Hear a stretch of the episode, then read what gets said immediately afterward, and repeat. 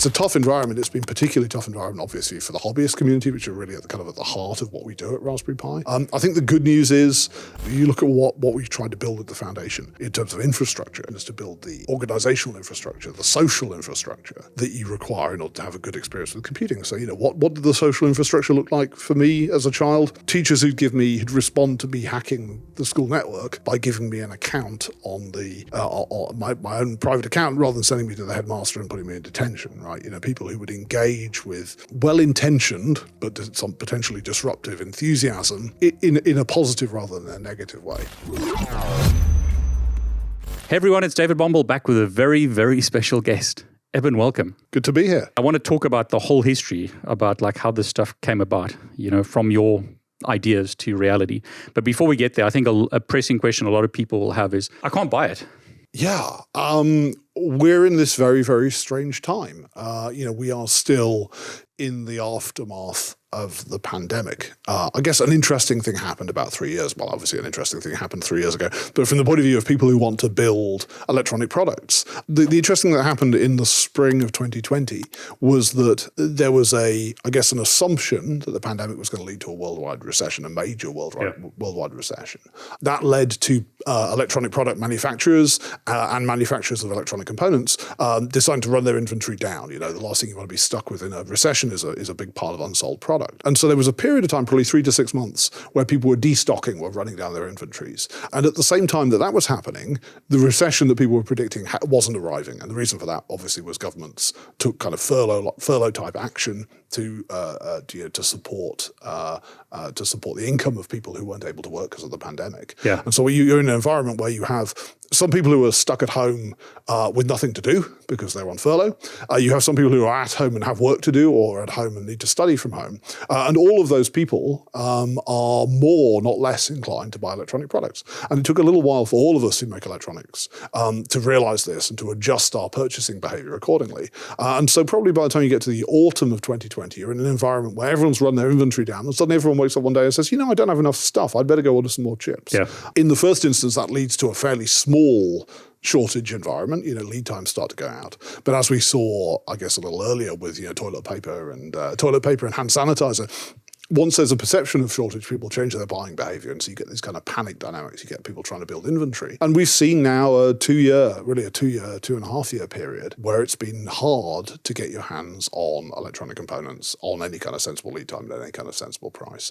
Um, that's affected Raspberry Pi. It's affected a lot of people. Uh, you see these um, pictures from Germany of these enormous car parks outside car factories uh, full of cars that have no engine. These stories about people putting it, having one engine management computer and you put it in your Volkswagen, you drive it out into the into the into the parking lot. You take the engine management computer out and you put it in the next one, and you drive that out, and then you start, start to stockpile almost finished cars. This has been affecting a lot of people, and it's affected Raspberry Pi. The interesting thing about Raspberry Pi for the you know we've been selling them for uh, a little over eleven years now, and for most of that time, uh, the model we've had for getting your hands on Raspberry Pi is we'll put, well, probably maybe be half a million Raspberry Pis out there in channel at any given time. And whether you're an individual who wants to buy a single unit or an industrial customer who wakes up one day and needs 10,000, 20,000, 50,000 for a product, you can pull that from channel without really disturbing the inventory that's out there. We've gone from that world to a world where, you know, they are in shortage, you know, yeah. where we're having, you know, where hobbyists are having to join queues you know, either having to look very, you know, monitor very closely to see inventory going out into the channel or join queues at resellers. Uh, you're seeing a world where, for our industrial customers, we're having to do what we call active management, actually, rather than just having them be available in the wild. Uh, we're actually having to kind of get in touch with our customers. It's kind of novel idea. We're actively managing relationships now with about two and a half thousand OEM customers who embed Raspberry Pis into their products, and we have a team here who are constantly on the phone to these guys saying, like, "What do you need? You know, what, what, you know, don't let us be the guy who, who stops you from being able to build your own product. How many do you need to keep going today? Not how many do you need so you can build a buffer, so you can feel yeah. comfortable, but how many do you need so that your factory does not stop producing today? So it's a it's a tough environment. It's been particularly tough environment, obviously, for the hobbyist community, which are really at the, kind of at the heart of what we do at Raspberry Pi. Um, I think the good news is this is the quarter where we turn the corner. Um, I've got my numbers for Q2 this year. We had a fairly lean Q1. Uh, so, so, so Q1, January, February, March this year, we did under a million units of Raspberry Pi. That's a, that's probably the the slowest quarter that we've had since um, 2015. I think the last time we had a quarter that that low was, was was 2015. Q2 though this year we're going to be on in the region of two million units. It's an annualized rate of eight million units. That would make it the best or second best quarter that we ever that we've ever done. Uh, and then from Q3 onwards this year, um, effectively we are unconstrained. So we have upwards of 3 million units of inbound silicon in Q3 this year, more than that in Q4. This is the first quarter that's a, a good, a really good pre-pandemic quarter. We have um, we have backlogs to fill, so I think there's going to there will still be a period of time where you'll see if you're an industrial customer, you'll see uh, this active management business. You know, yeah. you'll see us calling you up and, and, and, trying to manage your demand and prevent stockpiling. If you're a hobbyist, I expect what you'll be exposed to is single unit orders, these kind of anti, okay. anti-scalping measures, right? Yeah. Uh, and you'll probably see that through into Q3. So I think you'll probably, by the time you get into Q3, you'll be in a position where if you want a single unit as a uh, of of any product as a as an enthusiast, I think you'll be able to get one. And then probably by the time you get into Q4, you'll be kind of getting back into that kind of heavy inventory world where really you can have whatever you want as quickly as you want. So I mean, we're we're recording this in April 2023. April, May, June is when things start getting a bit better. But the July is when it's hopefully back to yeah. old days, right? Yeah, back to the old days, but with kind of still expect a quarter of uh, single unit of single unit limits. Right? Yeah. Expect, you know, expect. But I can get a bunch for Christmas. Yeah, yeah, absolutely. I think that that's I think I think that's a reasonable expectation. If you go and look now, I think what you'll see is uh, I think what we we we, we did our last um, sort of supply chain update blog yeah. in December. We expect to probably come back in weirdly. We will come back into avail- general availability and broadly the order that we launched the products. So I think we said that zero would come back in first, and then three A plus uh, then then the other three products, and then finally four, which of course is difficult for hobbyists because I know a lot of hobbyists they really want the latest and shiniest product, the Raspberry yeah. Pi 4. I think what you see today, if you go on RPi Locator, you know, we do encourage people to use some of these online tools uh, to to locate these pockets of supply. Go on RPi Locator today, you'll see that um, 3 3A plus is in very broad availability. Zero is, I think, coming back into availability. So 3A plus and zero have come back into availability in the opposite order from what I predicted in, in December, but they're coming back at about the time that we suggested. Um, I think as we get on through this quarter, you're going to see patchy availability of, of 3, 3 plus, and 4. And then, as, as I say, from kind of July onwards, that's when you get the really big hits. Yeah, I'm, I'm just going to take I'm going to take on the role of some of the comments I've seen on YouTube, especially the hobby the hobby like sort of crowd and they feel you know you're not looking after them perhaps yeah. because you're prioritizing like certain i mean that's things have changed haven't they? Because originally it was supposed to be for education and then people who you know use it as a hobby got involved and then it became more industrial. Um, I, I, hate to put you on the spot but what, what would you say to them? It's, you're not doing this on purpose are you? Nobody is doing this on purpose. Um, this isn't a raspberry pi specific problem, but it is it is a it is a problem, and it's the I think I've said it's the hardest decision I've had to make in in, yeah. in, in, twelve years of running Raspberry Pi. I've heard you say you know it's really painful for you. It's incredibly painful, right? Because I'm a hobbyist, right? I mean, I'm in this I'm in this for the hobby side. I'm not in this as I'm not an OEM. I'm a hobbyist, right? Um, I think what we got to remember is when we talk about OEMs, when we talk about industry, you're not talking about billion dollar companies. Yeah. You know, there are billion dollar companies using Raspberry Pis, deploying Raspberry Pis at scale. We have a few of these kind of whales, you know, people who are buying who want hundreds of thousands of Raspberry Pis a year. But by and large, when we talk about, you know, I've said we have two, two and a half, three thousand OEMs. That that kind of implies your average size of OEM customer is, you know, on the order of a thousand units a year. These are a lot of these are mom and pop. Yeah, organizations, small, business, yeah. small, businesses, they these are people who won't make the mortgage if if they can't get Raspberry Pis. At the point where somebody has designed a Raspberry Pi into a product, there is a moral obligation to try to supply them with material. You know, that balance, striking that balance between supplying OEMs, keeping OEMs alive, and supplying individuals. It's an incredibly difficult balance to strike. I think probably, you know, one one place where you see the consequence of us trying to make these decisions is in this sort of differential return to availability uh, that you're seeing, you know, something like zero or 3A plus that doesn't have a substantial OEM footprint those are the devices that we see. So we, are doing our best, uh, and what our best looks like is bringing the products that don't have a substantial OEM footprint back into general consumer availability first, and then backfilling with a product like Raspberry Pi 4, Raspberry Pi 4 and Compute Module 4, which both consume from the same. Because this is all about core silicon. You see these FIFOs of core silicon coming in. So, you know, 2835 for Pi 1 and Pi 0, uh, 2837 of various sorts for Pi 3 and 3 Plus, and Compute Module 3. Uh, and then 2711. And those are all 40 nanometer chips. And then 2711, which is a, uh, a 28 nanometer chip, you see that. Yeah, that's a, that, that's a different FIFO. And so you see you know these these FIFOs they have different incoming rates and they have different levels of OEM demand pulling on them. The 2711 based products, the Pi, um, uh, Pi 4 and CM4, um, were such a massive and instant success in the uh, in the industrial space that those are the ones that are going to take the longest to come back into general availability. I've heard you say this, um, and I think people maybe don't know about it or forget about it that the software that runs on the latest Pi 4 that can still run on older versions, right? Yeah, that's right. And yeah, an enormous amount of work goes in here into uh, maintaining everything all the way back to we have we have the boards which are called um, alpha boards, which are the kind of they don't look like a Raspberry Pi. They're so old that they have a completely different form factor, and they're from the summer of 2011.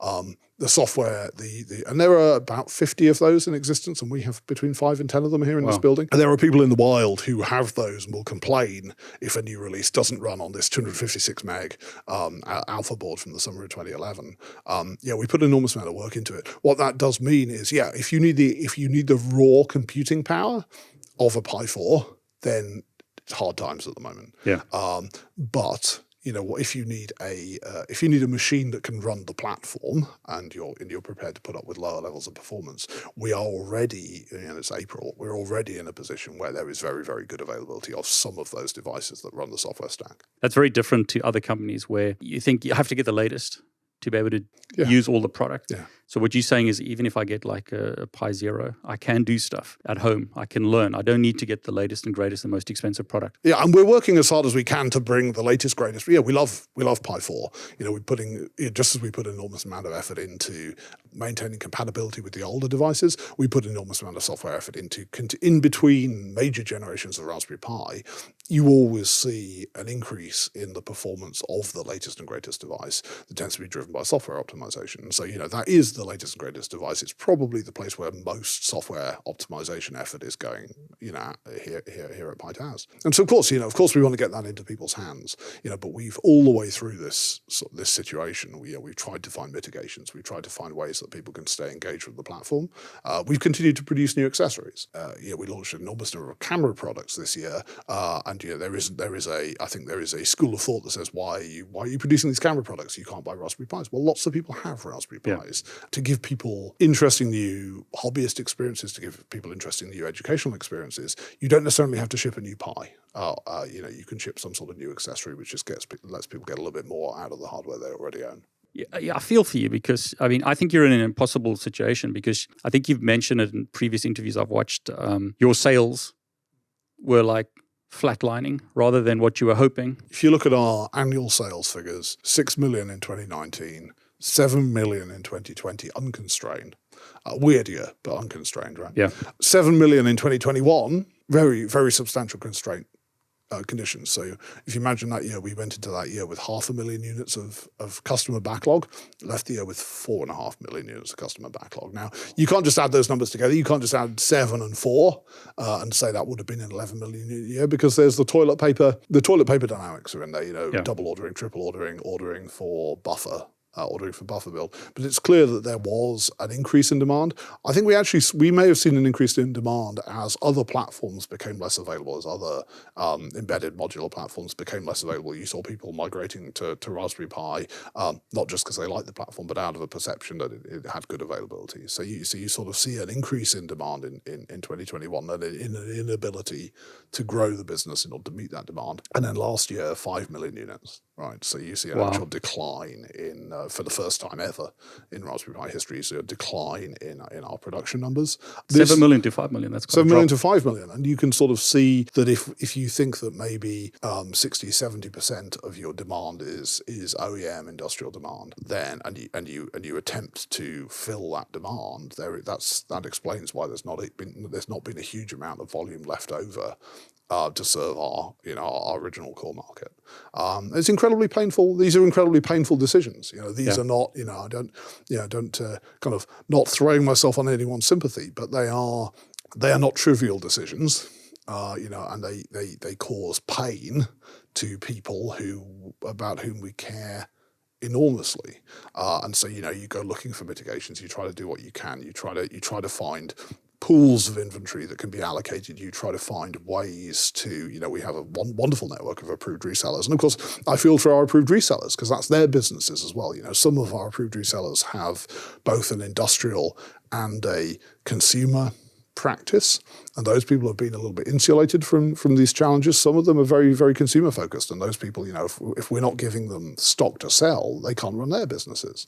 Um, and again, many of those are mom and pop businesses, right? So you've got these kind of this kind of balance. So you're you're trying to to find pockets of inventory that you can allocate into consumer trying to find, you're working with your reseller partners to try to find ways to avoid scalping. You know, if a unit that goes into the big hand, problem. yeah, Yeah. absolutely right. Uh, and you know, we've largely got in front of it now, but you know, there was a period of time where you did have people uh, who were buying units and then reselling them on eBay. Yeah. Um, and that's just it's, that's painful. That's that's just painful to us. You know, we don't want to see someone having to pay hundred dollars for a fifty dollar product, hundred and fifty dollars for a fifty dollar product. You know, that's not the vision, right?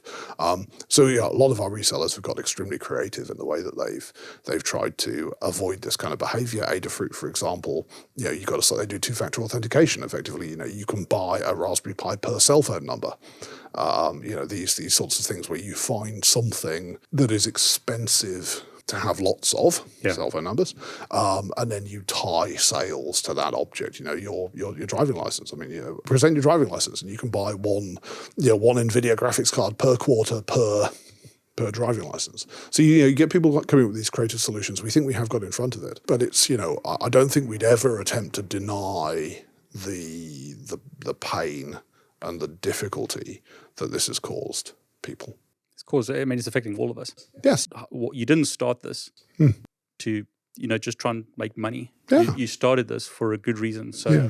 let's perhaps talk about that a bit. yeah, let's do that. Um, like, how did it start? Because Yeah. it's kind of changed. You know, the original vision has changed a bit over the time. Yeah. Over time, because you're talking about OEMs and stuff like that. Yeah. But perhaps you can take us back in time. Let's take it all the way back in time, all the way back to the 1980s.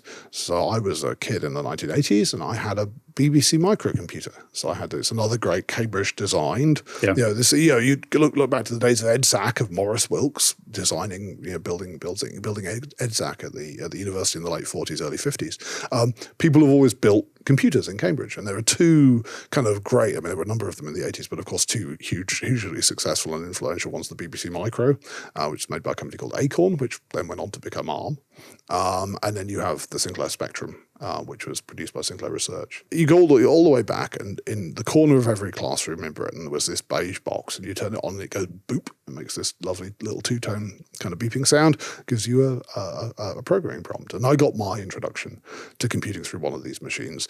That's where, if you walk out into the office here and you talk to engineers, the vast majority of people are vaguely my age, between their 30s and their 50s, will have got experience of their first experience of computing, their first experience of engineering using some sort of platform like that. And really, what Raspberry Pi is, Raspberry Pi has its origins in a recognition in about 2005 that the disappearance of those machines, those machines kind of disappeared from, became non current in the early 1990s, that a delayed action effect of that, the disappearance of those machines, was a decline in interest in computing among young people. Yeah. Uh, and that was feeding into university recruitment, it was feeding into industrial recruitment, um, it had all sorts of negative consequences. Had negative consequences for the country. Of course, I also believe it had negative consequences for individuals. One of the really, really interesting things about those machines was that you were finding people. I'm very, you know, always been very focused on Cambridge because it's, it's somewhere I love and I have this great relationship with the university. But actually, one of the interesting things about these machines was it was providing a gateway into good, stable, white collar employment uh, for people who wouldn't have considered themselves to be particularly academic. You know, people who would sit down in front of their Spectrum and suddenly go, "Hang on a second, you know, I can write a computer game and I can sell this. You know, I can burn it onto a cassette and I can sell it to people for money and I can go work for a games company. I can leave school at 16 and I can, you know, spend my life in a really great white collar job, right? So there are all of these advantages to the uh, to, to the to the general availability of general purpose computing in people's homes, which was a historical accident. You know, these machines weren't in, in people's homes because there was some grand design. There was maybe a little bit with the BBC Micro, but there wasn't really a grand design to promote computer literacy. It was just that it happened that the cheapest object, the most convenient object you could build that would do the things people wanted to do, play computer games, do their schoolwork, you know, do their taxes. The cheapest object you could build to do that was the general purpose programmable computer. And so you, you kind of get all of these these side effects from the general existence of, of these of these machines, both for individuals and for institutions and for the country. These machines disappear. All these nice side effects go away, and really Raspberry Pi, starting in about 2006 through to 2008, when we when we incorporated the foundation, was kind of hunting for a way to build a platform, originally at a very small scale, to build a platform that we could get into the hands of young people to reboot some of that enthusiasm. I love what you said there because I mean, you know, people who perhaps are really good at programming are not perhaps good like in a typical white collar type job. Yeah. But I mean, computing yeah. gives you so many options. Yeah, it's wonderful. And I mean, I, I've had a very, um, I've had a very traditional very academic route, I guess, through the first 25 to 30 years of my life. So I was, uh, I, I, went to school. I, I, I, I studied. Um, I, I specialised in uh, in science in the sixth form, 16 to 18. Um, I went to work for IBM for a year. I was very very lucky that IBM had a um, a wonderful pre-university program. A chap called Ian Nussey, um, who who uh, uh, ran their pre-university program, would go out and get 50 to 60 18 year olds every year, uh, give them a year at IBM doing real work. And the wonderful thing about Ian was that uh, he'd recruit people. Uh, he'd have some in his his group in Warwick in the Midlands in the UK, um, and then he'd farm them out to other IBM locations uh, in the UK. I was very lucky to be in his group, but you know, of the sixty, say fifty of them wouldn't have been in his group. Uh, but God help you if you took one of Ian's pre-university employees and made them make the tea or do photocopying. He had to give them real real work to do. And I used to sit near his office, and I used to hear him shouting uh, every now and then. He'd be on the phone to somebody shouting at them because he he discovered that a PUE had been uh, had been betrayed uh, and had been made to make the coffee. Um, and and so so so, that, so I did that. Came to Cambridge, uh, did my undergraduate, uh, um, dropped out of my undergraduate actually to run a games company. Founded a games company when I was a third year here. Um, uh, did that, sold that, did a PhD. So kind of very traditional academic flow through, but kind of in parallel with that academic track, that kind of very um, craftsman-like thing. You know, like I started a games company. I've always been kind of interested in the craft of computing, the, cra- the craft of computer programming, uh, the craft of software development. There are some people who only have the academic side, and there are some people who only have the craft side. I mean, as I say, I've, I've met some amazing engineers, software engineers, left school at 16, never felt they needed to do anything else. They just went straight into a programming job um, and, and, and, and thrived in it. And so you get some people who have both sides, but I think you know what's worked well for me and what we tried to promote with Raspberry Pi and what I think giving academically minded young people access to a general purpose computer gives is the opportunity to have both sides is the opportunity to have both the and it doesn't really matter which order you learn them in i learned the craft writing assembly language when I was when I was 14. Uh, I learned the craft, and then I learned the theory. Uh, but you get people who learn the theory and then the craft. But if you don't have some sort of platform that you can hack around on and a low consequence environment, we talk about Raspberry Pis, you know, this says you've got a Raspberry Pi Zero um, uh, there. It's a five dollar. It was ten dollars now, but was a five dollar machine. Machines that are so cheap and you know that are, that are fully featured Unix machines, but are so cheap that if you break it, you can just go and get another one. Uh, you know, giving people that kind of low consequence hacking environment is a really important contributor to building these rounded both to giving the people who don't consider themselves to be uh, academic a route in, and to give the people who do consider themselves to be academic to have a kind of a more rounded approach to what computing really means. You mentioned the word hacking, and a lot of people that watch my channel are into hacking of various types. I believe there's a story you said when you were at school where you, you, uh, you know where oh, I'm going. You can I tell do. the story. I, I do. Uh, this is this is about the this is about me having the school with twelve classes and thirteen accounts. There was a, there was a, a, series of machines called there was a company called Research Machines. They still exist, and they built a machine called the Nimbus, which was actually a, a slightly horrible machine. And it was one of these one of these nearly IBM compatible machines. Um, it's sort of an, an Intel 8086, 8088 based machine. It was almost uh, IBM compatible, and we um, uh, we had a one of these with an Ethernet 10 base T Ethernet uh, running around this. Every class had an account, and I somehow managed to jailbreak my way out of the out of the class, um, out of the sandbox that the classes were in to get myself access, particularly to, to basic. I mean, on any of these machines, the goal was get yourself access either to a DOS prompt uh, or to a basic prompt. And on, so they would force you into a sandbox, like you could only use certain applications. Yeah, yeah, that's that right? It, that's and it, right. broke, broke and, and usually, you know, usually it was a matter of finding something, you know, finding something you could write to the disk or finding a moment, a crack, you know, a moment where hitting the right key would drop you out. Usually, when you were launching an application, you know, if I hit the right key here, then uh, it'll drop me to something will crash and it'll drop me to a prom. Uh, and I got yeah, I, I managed it. On, in, in both my middle school and my secondary school, I was able to find ways to, to get out of the sandbox. And of course, the, the, the way you get the what you get paid for getting out of the sandbox and for not teaching other children how to get out of the sandbox um, is you get your own account. You get your own account with no sandbox. And so both my middle school and my and my secondary school, I, I had I had privileged network access. It's interesting because what's really important, you know, as much as you know, you look at what what we tried to build with the foundation in terms of infrastructure. You know, it's very easy to. I mean, particularly because we're at Raspberry Pi Limited here, we're at the, the trading subsidiary of the foundation. It's very easy to focus on the physical objects or the you know the, the, the hardware objects or the software objects. But a lot of what we've actually tried to build with the Raspberry Pi organization is to build the um, organizational infrastructure, the social infrastructure, to rebuild the social infrastructure that you require in order to have a good experience with computing. So, you know, what, what did the social infrastructure look like for me as a child? Teachers who'd give me, who'd respond to me hacking the school network by giving me an account on the, uh, on my, my own private account rather than sending me to the headmaster and putting me in detention, right? You know, people who would engage with well intentioned, but some potentially disruptive enthusiasm in in a positive rather than a negative way. You know, I talk a lot about. There's a fellow called Alan Drew who, who sadly is sadly is no longer with us. Um, he ran um, uh, IT for um, Leeds Permanent Building Society. You know, one of the large um,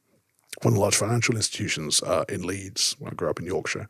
Um, and every other Friday evening, he would come around to my house in his MPV, and I would have um, packed up my um, uh, my BBC Micro in its um, uh, expanded polystyrene case, and we would he would drive me to the local college, and we go to computer club from seven thirty to nine thirty in the evening every other Friday. And it was that was just a wonderful environment for me because it gave me a venue to see what other people. It gave me a venue to show off. It gave me a venue to show what I'd made, and it gave me a venue to see what other people had made and be, inspired. You know, be encouraged, be inspired, uh, be chastised for things I, I where, where I hadn't done a good thing. And so you kind of look at what the foundation's been doing. You know, how does that reflect in the foundation's activities? Well, a big focus on clubs, Code Club and CoderDojo, the kind of two big um, club programs, um, and then the teacher training programs, Picademy, and then the National Centre for Computing Education. Yeah, the foundation's been very focused on generating both the informal out of school or after school environments, but also ensuring that teachers are well equipped to be enthusiastic, to not feel threatened by a child who comes and does something wacky in class. You actually feel that they've got the support, feel they've got the knowledge, feel they've got the collateral behind them required to deliver um, you know, deliver a, a, quality computer learning experience to everybody. I love that though, because your teachers didn't, like you say, send you to the headmaster. Yeah. They they kind of like grew that passion that you had. Yeah. Mr. They didn't try and lock it away. Mr. Stewart and Mr. Wright. Uh, kudos yeah. to them because I mean, yeah.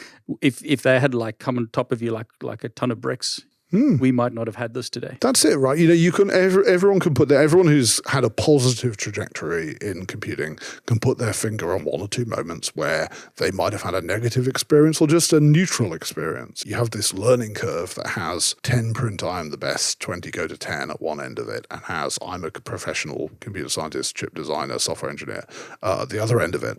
And a lot of the work that we do is is about sanding that learning curve. It's about taking the bumps out, you know, and providing people with the the the, the underpinnings because everyone's going to hit a you're never going to sand it completely smooth. Everyone is going to is going to hit some kind of road bump at some point. And the question is, what infrastructure do you have to support you, and what infrastructure do you have? You know, I grew up in a lovely town. My father was an academic. Um, you know, it was I had, I had a lot of uh, privilege as a child. You know, so I don't, I don't, talk about too much about privilege, but I had a very a, a wonderful, privileged, blessed childhood. Um, but a lot of people don't have that. Uh, and so you'll find if you grow up in Cambridge, um, your school will be besieged by volunteers to run after school clubs. If you're 30 miles north of here, uh, up in up in Norfolk, maybe you don't. Maybe your school has nobody who is interested in uh, in running an after school club. You, know, you maybe have no volunteers in the community. It's one of the reasons why engagement with teachers is so important. I come from this kind of anarchist kind of approach to this, where you know everything I did was like like let's hack let's hack the school network, let's go to a club, let's go to a an after school club and then go to the pub afterwards. Um, you know, I come from that kind of world. And when I came into Raspberry Pi, that was the ethos that I brought with me. Uh, and probably, you know, we talk about the various ways in which our, our thinking has matured. Uh, and one of the ways is, is the idea that um, that is an incredibly That is the product of an incredibly privileged background to think that that is a viable strategy for all children everywhere. And actually, that engagement with the formal education system, the formal education system is the thing that gives people the underpinning, is the thing that gives people the backstop, the guarantee that they will get some exposure to computing. If you go and look at the computer industry, we hark back to the 1980s and it was a wonderful time. But if you go and look at the diversity of people in the computing industry, middle aged people in the computing industry, uh, it's all people who look like me. Yep. It's all people, you know, it's it's it's it's white men from uh, middle class backgrounds. Why is it white men from middle class backgrounds? Because those were the people who were messing around with computers in the 1980s and 1990s. Yeah, the by engaging with the formal system, yeah, that's the only way that you're going to reach the people. Uh, uh, that's the only way that you're not going to continue to perpetuate the the demographic weirdness of uh, of our industry. And yeah, it's great. You know, I, hope we always have lots of like you know people who look like me in this industry, but I hope that we also well, yeah, one of the interesting things when you look at the people who are participating in Code Club, for example, which is our, our the foundations program for nine to thirteen year olds, it looks a lot more like society. You know, uh, over forty percent of the people uh, going to Code Club are girls um, at a critical age, nine to thirteen, at a critical age where girls often disengage a little bit from you know society. Some something in the culture tends to, at a point where girls are often performing as well or better than boys, um, something in the culture starts to tell girls that this is not for them. Um, if you're a school which has a large number of deprived children if you measure deprivation by the proportion of people who are entitled to free school meals, subsidized school meals. Um, if you're a school with a high index of deprivation, you are slightly more likely to have a code club than if you're a school with a low level of deprivation. What that means is if we kind of look 20, 30, 40 years into the future, there's real opportunity, there's real chance that if you were to walk out into uh, into an office, into a computing office, that the people you would see would be in all dimensions much more representative of society as a whole. And that's got to be a good thing, right? These are amazing amazing opportunities, and we have to make sure that yeah, the two angles: one for individuals, they're amazing opportunities, and we have to make sure that people have access to those opportunities. Um, two, we're an industry that's massively hungry for talent, and we can't afford to let some pool of talent sit idle, sit fallow. You know, we can't afford to not discover that great computer programmer who happens to be uh, from some underrepresented background. I love that. I mean, the, the story, if I understand it correctly, originally was you had you had Cambridge and you noticed like the, the the student applicants were going down, and Cambridge is obviously very different to like people perhaps in Africa. You've been in yeah, Africa. Yeah. What you've created has fulfilled that because you can tell yeah. the story obviously much yeah. better than me but like the applicant numbers went up but you've also affected yeah. the whole world yeah it's amazing the how moderate the vision was i suppose you know that we were to what it's become yeah yeah it's it's um you know we thought well we'll build a thousand units and we'll get them into the hands of the right thousand kids and then if a tenth of those apply to study computer science at cambridge we went from we want to we want to find about 100 kids a year to come to cambridge uh, to study computing. And we were down to about 200 applicants. I mean, that's incredible, right? In 2008, if you wanted to get your kid into Cambridge to read physics, the best way to get them in was to get them to apply to computer science and then switch once they're here, right? You know, you know, there aren't many courses at Cambridge that have a two to one application ratio, right? And so this is a really simple ambition, you know give out a thousand computers, get an extra 100 applicants. Oh, now we've got 300 applicants for 100 places. That's really a material change. Now, what's actually happened is devices have gone out in vastly larger numbers than that. And they've gone out in a vastly more disorganized way. It's not that kind of like kind of rifle shot, that kind of like sort of, let's go snipe that population there. Let's go get these people. Um, it's a it's this very broad, uh, very broad deployment of units. Only a small number of which have got into education, but that small fraction is still vastly more than a thousand units. Um, last year we had about 50 1,500 applicants. It's gone from being one of the easiest courses to get into to being absolutely one of the most challenging courses. People should still apply. We do still need talent, um, but it is certainly very challenging. And we've seen that. And that's not just us. That's not just us. That's all of these other people who woke up at about the same time and, and, realized there was a problem and tried to solve it. All the people who started after school clubs, all the organizations that started trying to, trying to train teachers, um, the government's curriculum reform. I mean, we have an incredibly better curriculum. You, know, you compare the curriculum, the very office skills centric ICT curriculum that we had back in 2012, that was then disapplied and replaced by this completely insane, well designed computer science curriculum from about 2015 onwards. So you see all of these things have happened and they've all had a contribution, but the net, the aggregate effect um, at Cambridge has been measurable in this kind of sort of sevenfold increase in the number of applicants between 2008 and about 2019. Um, and you see that mirrored everywhere else. You see that mirrored elsewhere in the UK. You see that kind of res- resurgence elsewhere in the world. Raspberry Pi, I think, has been an important part of it. Um, but the interesting thing is that our ambitions have grown as we've succeeded more, we've got hungrier. We haven't got less hungry, we've got hungrier. And so the, the, question is, you know, can we do it? Okay, we've done it for Cambridge. Can we do it for other institutions in the UK? We've done it in the UK. Can we do it in other developed world countries? We've done it in the developed world. Can we do it in low, middle, low and middle income countries? Um, you know, one of the things I'm absolutely most excited about at the moment is our impact in Africa. Uh, I've had a couple of, ch- I've had a, a, chance over the last six months to go to Ghana, to go to Kenya. I'm just back from Morocco, oh, wow. and you just see this level of desire, this level of hunger for the opportunities that general purpose computing brings, the economic opportunities, the educational opportunities, the chance for the chance for advancement for the individual, the chance for advancement for the, for, for a country. Uh, we went to very lucky went to the um, in Morocco, went to the uh, University of Mohammed VI Polytechnic, um, about halfway between Marrakesh and Casablanca. Uh, this huge, these vast buildings, this enormous technology university that's been built over the last 10 years, uh, really on a greenfield site in, in Morocco. And just that ambition, you talk to the people there, and you see that there is the ambition not to catch up with what we have here in the UK, what people have in North America, what, have, what people have elsewhere in, in, in Western Europe, um, but to but to leapfrog over it. You know, a real uh, desire to to kind of seize control of their sort of technological destiny, and to do that not just for one country, not just for Morocco, but to share that advancement with with all the countries in in, in North Africa and in sub-Saharan Africa. From day one, we've always had a very strong reseller presence in South Africa. Um, and, and so for, for a long time, Africa for us really meant South Africa. I think as it's the case for a lot of technology companies, right? Africa really means maybe South Africa, maybe some of the countries in North Africa, maybe, maybe Egypt, um, uh, but you know certainly uh, other bits of Francophone North Africa uh, and Sub-Saharan Africa not really figuring on. Um, Mike Buffham, who's our chief commercial officer, he's he said uh, I went to Kenya with him. He uh, October last year, and we did a panel, and he said, um, yeah, he's had roles at a lot of, uh, before Raspberry Pi, roles at a lot of electronics companies, distribution companies for 30 years, all of, with glo- all, all of which have global in their title. And the first time he went to Africa was in January last year. It's crazy. Right? It's incredible, right? Yeah.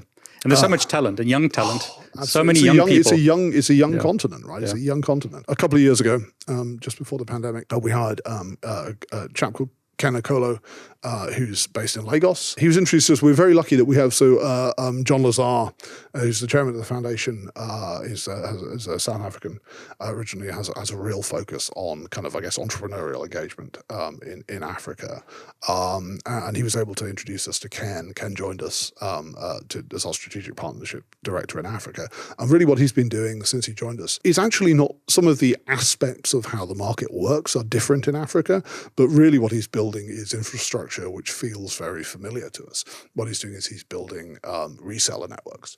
Uh, the thing that's powered the um, the adoption of Raspberry Pi in the in our in our kind of existing core markets is this network of about hundred approved resellers who we you know we regulate their pricing. You know we we we require them to sell at no more than a certain price. We provide them with access to uh, to to our products at a, a favorable price. We provide them with a clickstream. You know, so if you come to our website and, and click on buy for a product, we will geolocate you and send you to an approved reseller in your local geography.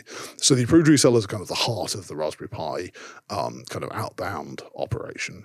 Um, we haven't had those in Africa, and what we've been doing is is country by country booting up very familiar looking AR networks. The way that those ARs do business with their customers is often different from the way that, that, that you would do that in the UK the way that we get product to them is often different. There are often some uh, logistical challenges, um, taxation challenges, duty challenges involved in getting getting um, hardware to them. But what they're doing is very familiar. What they're doing. They are just just approved resellers. Um, uh, we were in uh, in Morocco uh, in March, onboarded an approved uh, onboarded an approved reseller who looks like they're about to become our largest approved reseller, kind of almost from a standing start to become our largest approved reseller outside of, in Africa, outside of South Africa. Um, uh, people who've been actually selling Raspberry Pis for a long period of time, but not as an approved reseller, and that's non-approved resellers is fine. There's nothing wrong with non-approved resellers. It just means these are not people where we reg- they, this, this is somewhere where we don't regulate the buying experience. And so you take somebody who's been actually a passionate advocate um, for uh, for Raspberry Pi for a number of years, but outside the tent. You bring them into the tent and you give them access to supply and you give them access to pricing. And all of a sudden, these things they explode, and, and they're exploding because they're a little bit like Raspberry Pi in the UK in 2012 there is latent demand for these products in the African market, and all we're doing is we're dropping well-developed, you know, obviously products which are vastly more sophisticated than our 2012 era product. We're dropping these products into a like putting a crystal in a super saturated solution. You drop them in, and bang, you know, suddenly you're accessing this enormous reservoir of demand. It's amazing. I mean, we the, the computer industry needs more and more people.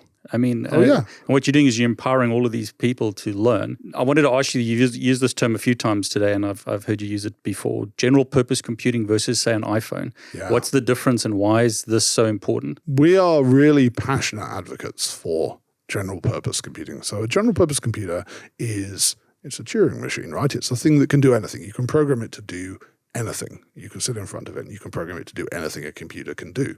Uh, you, um, you were thinking people would use it for games, and then you use this example of cucumbers or something. Yeah, right? that's it. So and so so and, and that's the lovely thing about general purpose computing is how it you unlock creativity when you put general. If you put special purpose computers out in the world, all they can be used for is the thing that you intended them for. So you put a games console out in the world, it gets used to play computer games. You put a you know a, a mobile phone out in the world, it gets used to yeah, make phone calls, um, run apps, but fundamentally run apps that other people have developed somewhere else. You know, um, play content that other people have created, not create not create really meaningful content yourself. When you make an appliance, you bound the things that people do with it. The point about general purpose computers, you can do literally anything. So yeah, when I conceived of Raspberry Pi, um, I didn't want to put the GPIO header on there. I didn't see what the point was of, of the GPIO header. And, and, and, Pete Lomas, one of my co-founders, designed the Raspberry Pi One, um, and he he said, "Well, look, you've got these GPIO pins on the chip."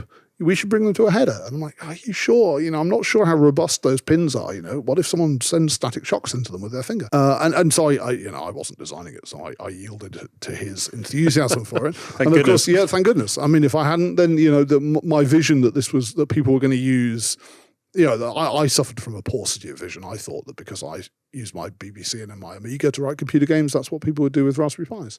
Um, and it turns out the majority of what people in education do with Raspberry Pis is physical computing. They do robotics, they do sensing, they do monitoring, they do those sorts of things. And that's what gets people excited. So uh, you see, it's, it's, it's the power of general purpose computing. General purpose computing doesn't have to exist. As I, I think, think I said earlier, there was a period of time when the general purpose computer just happened if you wanted to play computer games. The cheapest thing you could make and give to somebody to, to, to do that happened to be a general purpose computer. And then over time, people found, found ways to make both technical and business model innovations enabled the rise probably of you know the, certainly the 16 and 32 bit uh, games consoles were a combination of technical and business innovation which kind of nibbled away at a big fraction of the deployed base of general purpose computers and there's really no reason why uh, that that nibbling won't continue until there are no general purpose computers. I mean, the Chromebook is a fascinating example of this. Yeah. You know, what was the the remaining citadel really of general purpose computing until Raspberry Pi came along? The remaining citadel of general purpose computing in the consumer world was the PC and the Mac, and those were largely laptops, and that yeah. felt like a very secure citadel. But of course, the Chromebook is a really interesting attack on that. Is people have managed to figure out a way to make an object that looks a lot like a laptop, can do most of the things that um, consumers want from a laptop, and yet it's not really a general purpose computer. And so Raspberry Pi, you know, we will always make general purpose computers. There is no point in us making appliances. That's not what we're on the planet for. We sold 50 million of them, right? You know, we put a lot of general purpose computers into the wild. Um, and we're, we're just passionate advocates for it on all fronts, both as an educational tool, but also as a platform for OEM customers, for industrial customers to innovate around. Eben, I've heard rumors rumors, and I think you've said it on other interviews about perhaps a possible IPO. Yeah, um, I mean, we you know have this piece of paper I read from time to time that says we look for when when people ask that question, you know, we always look at uh, ways of funding the future growth of our company. We looked at the possibility of doing an IPO. We invested a little bit of money. I think you can see this from our accounts. We invested a little bit of money um, in, I guess, 2020 calendar 21 in understanding whether an IPO um, might be a, might be a track we could go down. The semiconductor shortage, two problems with doing an IPO um, for the business, certainly in that sort of time frame. One, the shortage makes it hard to be predictable it makes it hard to to understand what the business is going to do and what, what does the market want. The market wants predictability. And the other thing is just generally there is this notion the markets are closed. By this time last year, the markets were closed. There was a huge amount of IPO activity in 2021, um, and there was really no IPO. Certainly in London, there was no IPO activity really in 2022. So so that's not really something that we have been able to pursue. I mean, I'm not saying it's something we won't come back to. I mean, it's a it's a it's a potential path in particular. It's a potential path for the foundation uh, to to realize some of the value um, in the uh, in in the trading in the trading company Raspberry Pi Limited. So it's something. I mean, it's an interesting. It was an interesting journey. You know, uh, investigating it was an interesting journey. We met some great people, had some great conversations, um, and it is something you know it might be something we'll come back to in a few years. You've developed your own custom silicon, is that right? Yeah, that's right. Um, uh, so 2021, January 2021, we released Raspberry Pi Pico, which is a lot. Look, it's a lovely product, but the thing that's really interesting about it is it's the first time we've released a product where the core silicon was also designed at Raspberry Pi. So we talk about it being a board that has two Raspberry Pi logos on it. It has a logo on the board and it has a logo on the chip.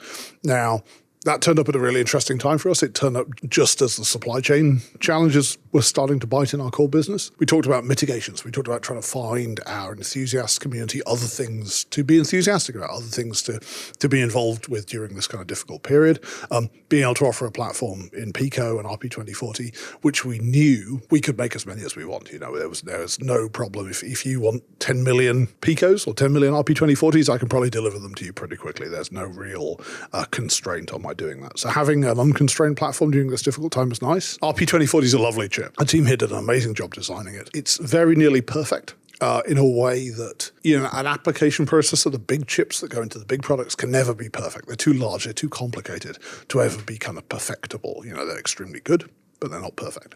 Um, that chip is is within its kind of design envelope is pretty much as good as good as it could possibly be, and it's very kind of satisfying to be have been involved with and to be shipping a product based on a piece of silicon that's just just right, you know, something that's based on you know the team here. They've been working with microcontrollers for decades individually, obviously within the organization.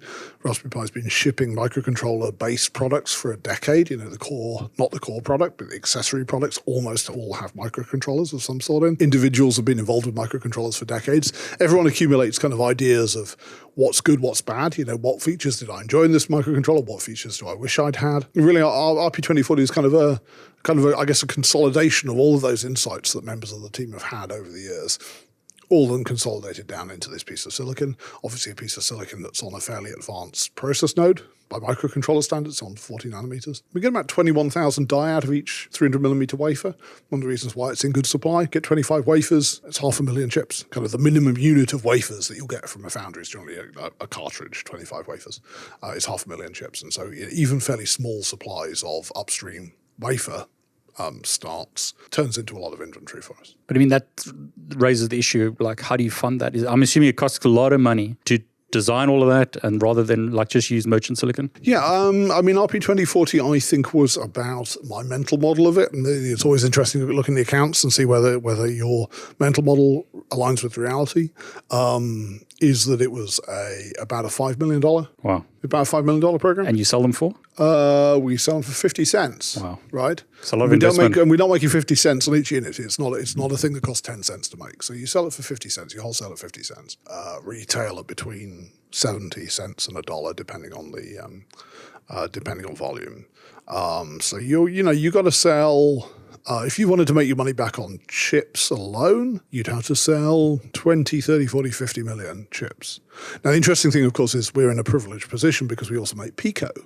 Uh, we make the product that's built on the uh, on the chip, and of course the, the margins on that. Again, that's a four dollar product for Pico, but the margins on Pico are substantially better than the margins on RP twenty forty.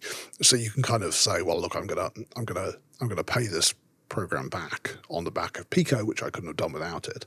Uh, and then I'm not going to feel so bad about the fact that I'm only making 10, only, only making 10 cents on an RP 2040. How do you fund that? Is, is IPO an option? Is like private, do you have private investors? Uh, it's a little bit of a mix. I mean, historically, Raspberry Pi was entirely funded by, it was organically funded. So from sales? Yeah, just from sales, just from profits on on selling Raspberry Pis and accessories. So, you know, over the years, you know, we've returned between 30 and 40 million pounds to the foundation, to our shareholder, but we retain some of the profits we make inside our organization as well. And that's the money that's paid for things like programs like Raspberry Pi 4. You know, Raspberry Pi 4 was not a cheap program. Programs like RP 2040 and Pico, it's, the, it's what will fund whatever we, you know, when we decide what we're going to do next, it's what will fund what we do next. How do you decide what to make? Like you've been through oh, so many different like uh, yeah. products, like we've yeah. got some of them here, but and some of them we don't. But how yeah. do you decide what to make?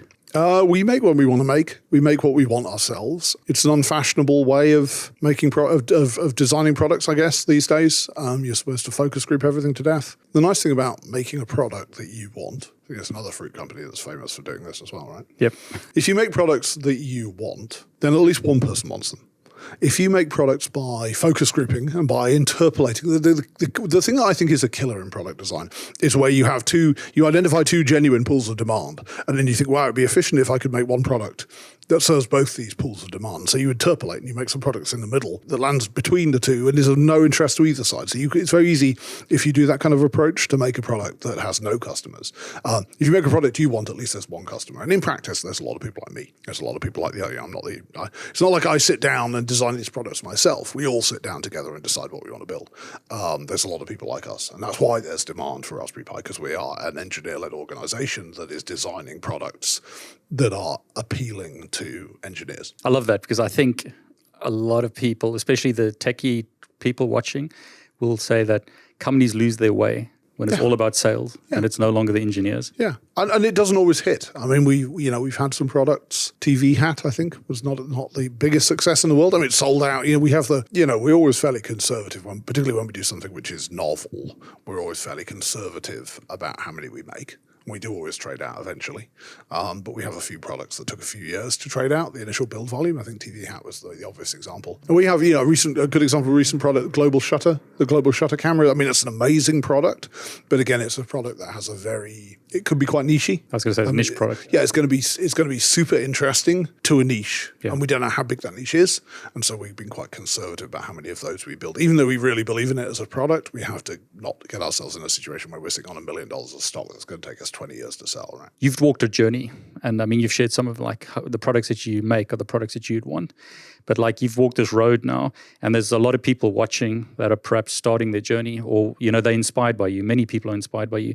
What advice would you give your younger self or someone who's starting out? You know, we've spoken about some of this offline, and I have I have a general reservation about advice, right? Yeah, and, sure. And the, the general reservation is that um, a lot of what's happened, a lot of what, what's happened to anyone who is successful in business is they've been lucky. And you can stack the deck and you can make your own luck. But in the end, you know, I look at the history of Raspberry Pi and so many of the things which were really, really meaningful to us were very contingent. You know, they didn't have to happen. It was somebody bumped into a guy, you know, uh, Alan Mycroft, one of our founding trustees, bumped into Pete Lomas, another founding trustee who designed the first product, bumped into him at a, some conference at Imperial and took him for a walk in Hyde Park and told Amazing. him about what we are trying to do and recruited him that way. So, you know, you have those, uh, you have those kind of, uh, they're often personal relationships kind of happenstance. Um, so, so that's that's it's an important caveat. And anyone who stands up and says I made it in business because I'm I'm a goddamn genius is is, is a liar. It's just is a liar. Is delusional. I mean, you can stack the deck. I mean, things that have been good for us, getting or things that have been good for me, getting in touch with the market early. People talk about minimum viable products, yep. building minimum viable products. It's easy to sit in an ivory tower and think about what the perfect product would be and spend years working on it. When really, if you got in touch with the market, well, there's nothing to stop you keeping working after you've launched that first product. You can keep working, you can keep, keep fettling it, but you'll be fettling it in the context of having market feedback. And that's been that's been very good to us. Um, I do have an MBA, um, and, and, I'm quite an advocate for doing an MBA at some point in your career. It doesn't have, a little bit like I'm, I'm an advocate for hacking on computers when you're eight years old and then doing a computer science degree. I'm kind of an advocate for founding a bunch of businesses and screwing them up, um, and then to, to some degree um, and then and then um, and then doing an MBA. I'm much more of an advocate for that than I am doing a computer science degree if you've never programmed a computer, or doing an MBA if you've never started a business, right? I found I did the MBA here at Cambridge, um, and I, I found there were a lot of really useful strategic insights, particularly about um, you know, how you how you structure a business to be sustainable in the long run, how you manage talent, how you decide what work you're going to do inside the organization and what work you're going to do outside the organization. Companies are so ubiquitous in the world um, that, that people don't think very much about why companies exist at all. Like, why can't we have a world which is just built out of free contractors, freely contracting entities that do commercial transactions with each other? And of course, you know, you have this tension. That that that approach doesn't work because you have transaction cost economics, right? You know, it's very it's very uh, labor intensive to constantly set up and tear down commercial relationships between free, freely contracting individuals. So, to a certain size, uh, corporations have an advantage because um, they, they, you know, they, they, they hide all that transaction cost economics. You just get a pool of labour, get a pool of talent, and then apply it to problems without having to constantly write new contracts. Uh, and then above a certain size, because inside a corporation, you're effectively it's a planned economy, right? And we all know planned economies don't work very well, right? On the one on the one hand, why don't you have a whole sea of freely contracting individuals. On the other side, why don't you just have megacorp? Why yeah. don't you have well, Soviet Union was megacorp, wasn't it? That didn't, didn't work very well. Um, so there are there's there's a dynamic tension there, and so sort of understanding what you do inside your organization and what you what what you do through contracting, what you do through third parties, understanding what sorts of innovation can be supported in a contracting fashion, and what sorts of innovation really are best done inside the planned economy of a uh, uh, of a single corporation is, is, is an important. It's an interesting. I mean, it, it, just like with computer science, right? There is a body of professional knowledge. There's a body of theoretical practice associated with running a business, um, and it's really easy to disdain it, right? You know, because yeah, we we have this kind of culture of the macho, um, yeah, guy who started off, you know, Alan Sugar kind of character. You know, guy who started off running a, you know, selling stuff in a, on a stall, ends up running a big corporation, right? Uh, uh, and never did a day's executive ed in his life, and that's great. And there are savants like that out there, either lucky people or savants out there who will who will kind of walk that road. Um, but for most of us, I think. Um, that's an expensive way. So I talked about, you know, the cost of an MBA, you know, tens of thousands of pounds. Uh, an MBA is the cheap way to get business experience. The expensive way to get business experience is to start some companies, screw them up, learn the lessons. Uh, it might save you, you know, that that those MBA fees might save you and save a couple of companies um, uh, the experience of, of being founded and screwed up. You started like hacking when you were young. Then you went and like hardcore tech. You were designing chips, really technical, and then like your roles kind of changed over the years. Now you're more business focused. Yeah, I'm I'm I'm I'm extremely business focused now. I try to keep up with the people we have. We have an amazing workforce here. Obviously, uh, the engineering workforce here is is by far the highest average capability level that I've ever engaged with. And, you know, I go out there and I have to try and help people understand what to do, think about what to do next. And that's kind of an intimidating environment. I try to stay current. I am not especially current. Uh, I, I, I live in fear of becoming less current. Uh, I'm still at a level of technical ability, a level of technical involvement where I can at least ask at least half the questions aren't dumb, which is which is good. That's a good ratio. If I can keep the ratio above fifty percent, then you know you sort of still feel like you're hanging hanging on by your fingernails to the uh, to the edge of uh, the edge of technical relevance. And it's a great bunch. It's a great bunch of people. I mean, it's it is a it's a wonderful group of people, I know of course, many of whom I've known for for well over a decade now. It's a wonderful group of people to be doing innovation with. Here's a nasty question, right? Do I need to go to university? Oh, do you need to go? Do you need to go to university? I don't think you need to go to university. I think there are some challenges. Our society's got itself into a bit of a hole in respect of whether you need to have a university degree. And there's a risk that what's happening to degrees is they're becoming badges of conformance uh, and badges of conformity. Um, and that you're, what you're saying is, I was prepared, to, here's a token. I was prepared to spend fifty thousand pounds to buy this token, um, and and and what that token tells you is that I conform. Uh, and what employers want, what a lot of employers want, is people who will. Con- all employers. I mean, it's a res- it's a respectable want for an employer to want employees who conform um, to certain standards um, of, of, of socialization. And the real risk is that all we've done is we've created this token. And if you don't have the token, then people think, oh, you must be a bit odd. Perhaps you'll be a bit, oh, you're a bit odd. Do I really want to hire someone who's a bit odd? That's a really dangerous place for society to have got to. So I think there's enormous value in degrees. And I don't just think that there's value in degrees which are, I mean, I, my father was an English academic. Um, I, I'm not one of these people who thinks that university is a, is a training ground for employees you know, and that the only worthwhile degrees are the ones that couple directly into some transferable commercial uh, employable skill you know, it's a horrible way of thinking about education. And so I think there's there is enormous value in it. Um, uh, and, and in the particular case of computer science, I think it has value in, in the sense of a little bit like the MBA thing. I, I once met a, a guy who was working for a graphics company in Finland. Now, the Finns are amazing, a lot of amazing Finnish engineers. And this guy was working on a compiler for GL, the GL shading language, a component of the uh, the OpenGL driver that we were going to license for, for, for the VideoCore platform. And he had never been to university, amazing engineer. And he had written this compiler from scratch. And he had, through intellectual brute force, had invented, you know, all of compiler technology wow. all the way through to the mid 1970s, you know, from scratch. Um, he could have done a six week compiler course at university and not had to do that.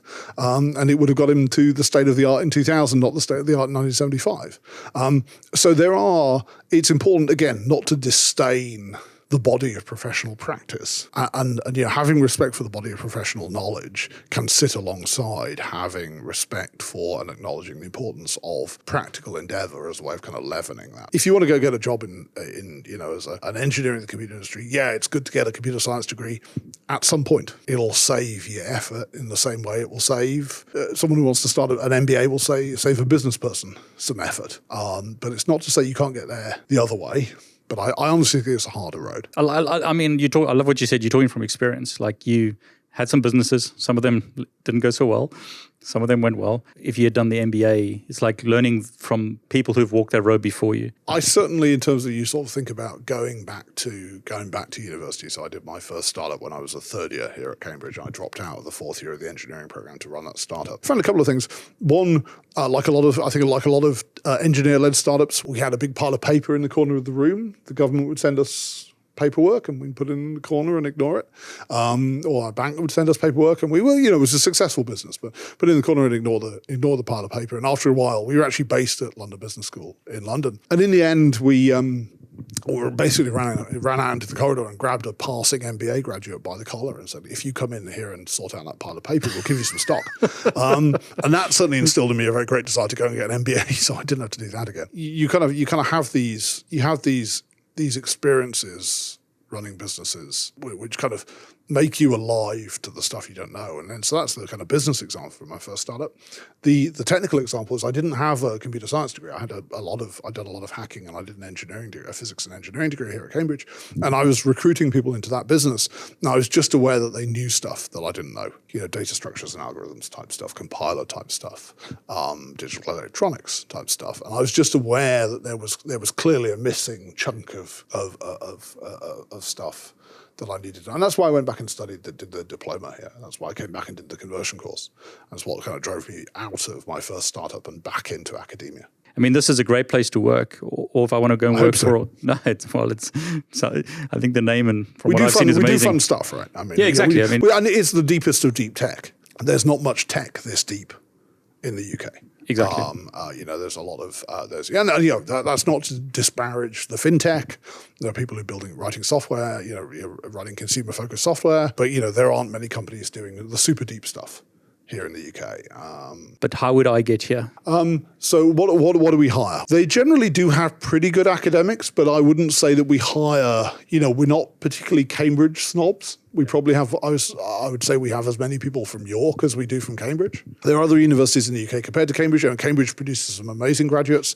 But if you think about that, that trade off between practical and, and theoretical skills, there are other trade off points, and there are, for our needs, there are the universities that hit that hit those trade off points in their in their courses a little better than Cambridge does. So when we're taking people from Cambridge, we're usually taking people who happen to have gone to Cambridge, but who were hobbyist programmers beforehand and who've got their their um, uh, their hobbyist stamp, their craftsperson stamp some, somewhere else. So we take people with good academics, but not necessarily doesn't necessarily have to have to be Oxbridge. We we only really take people certainly in, into the um, hardware and software teams. We sometimes talk about have you ever written a computer program you didn't have to write?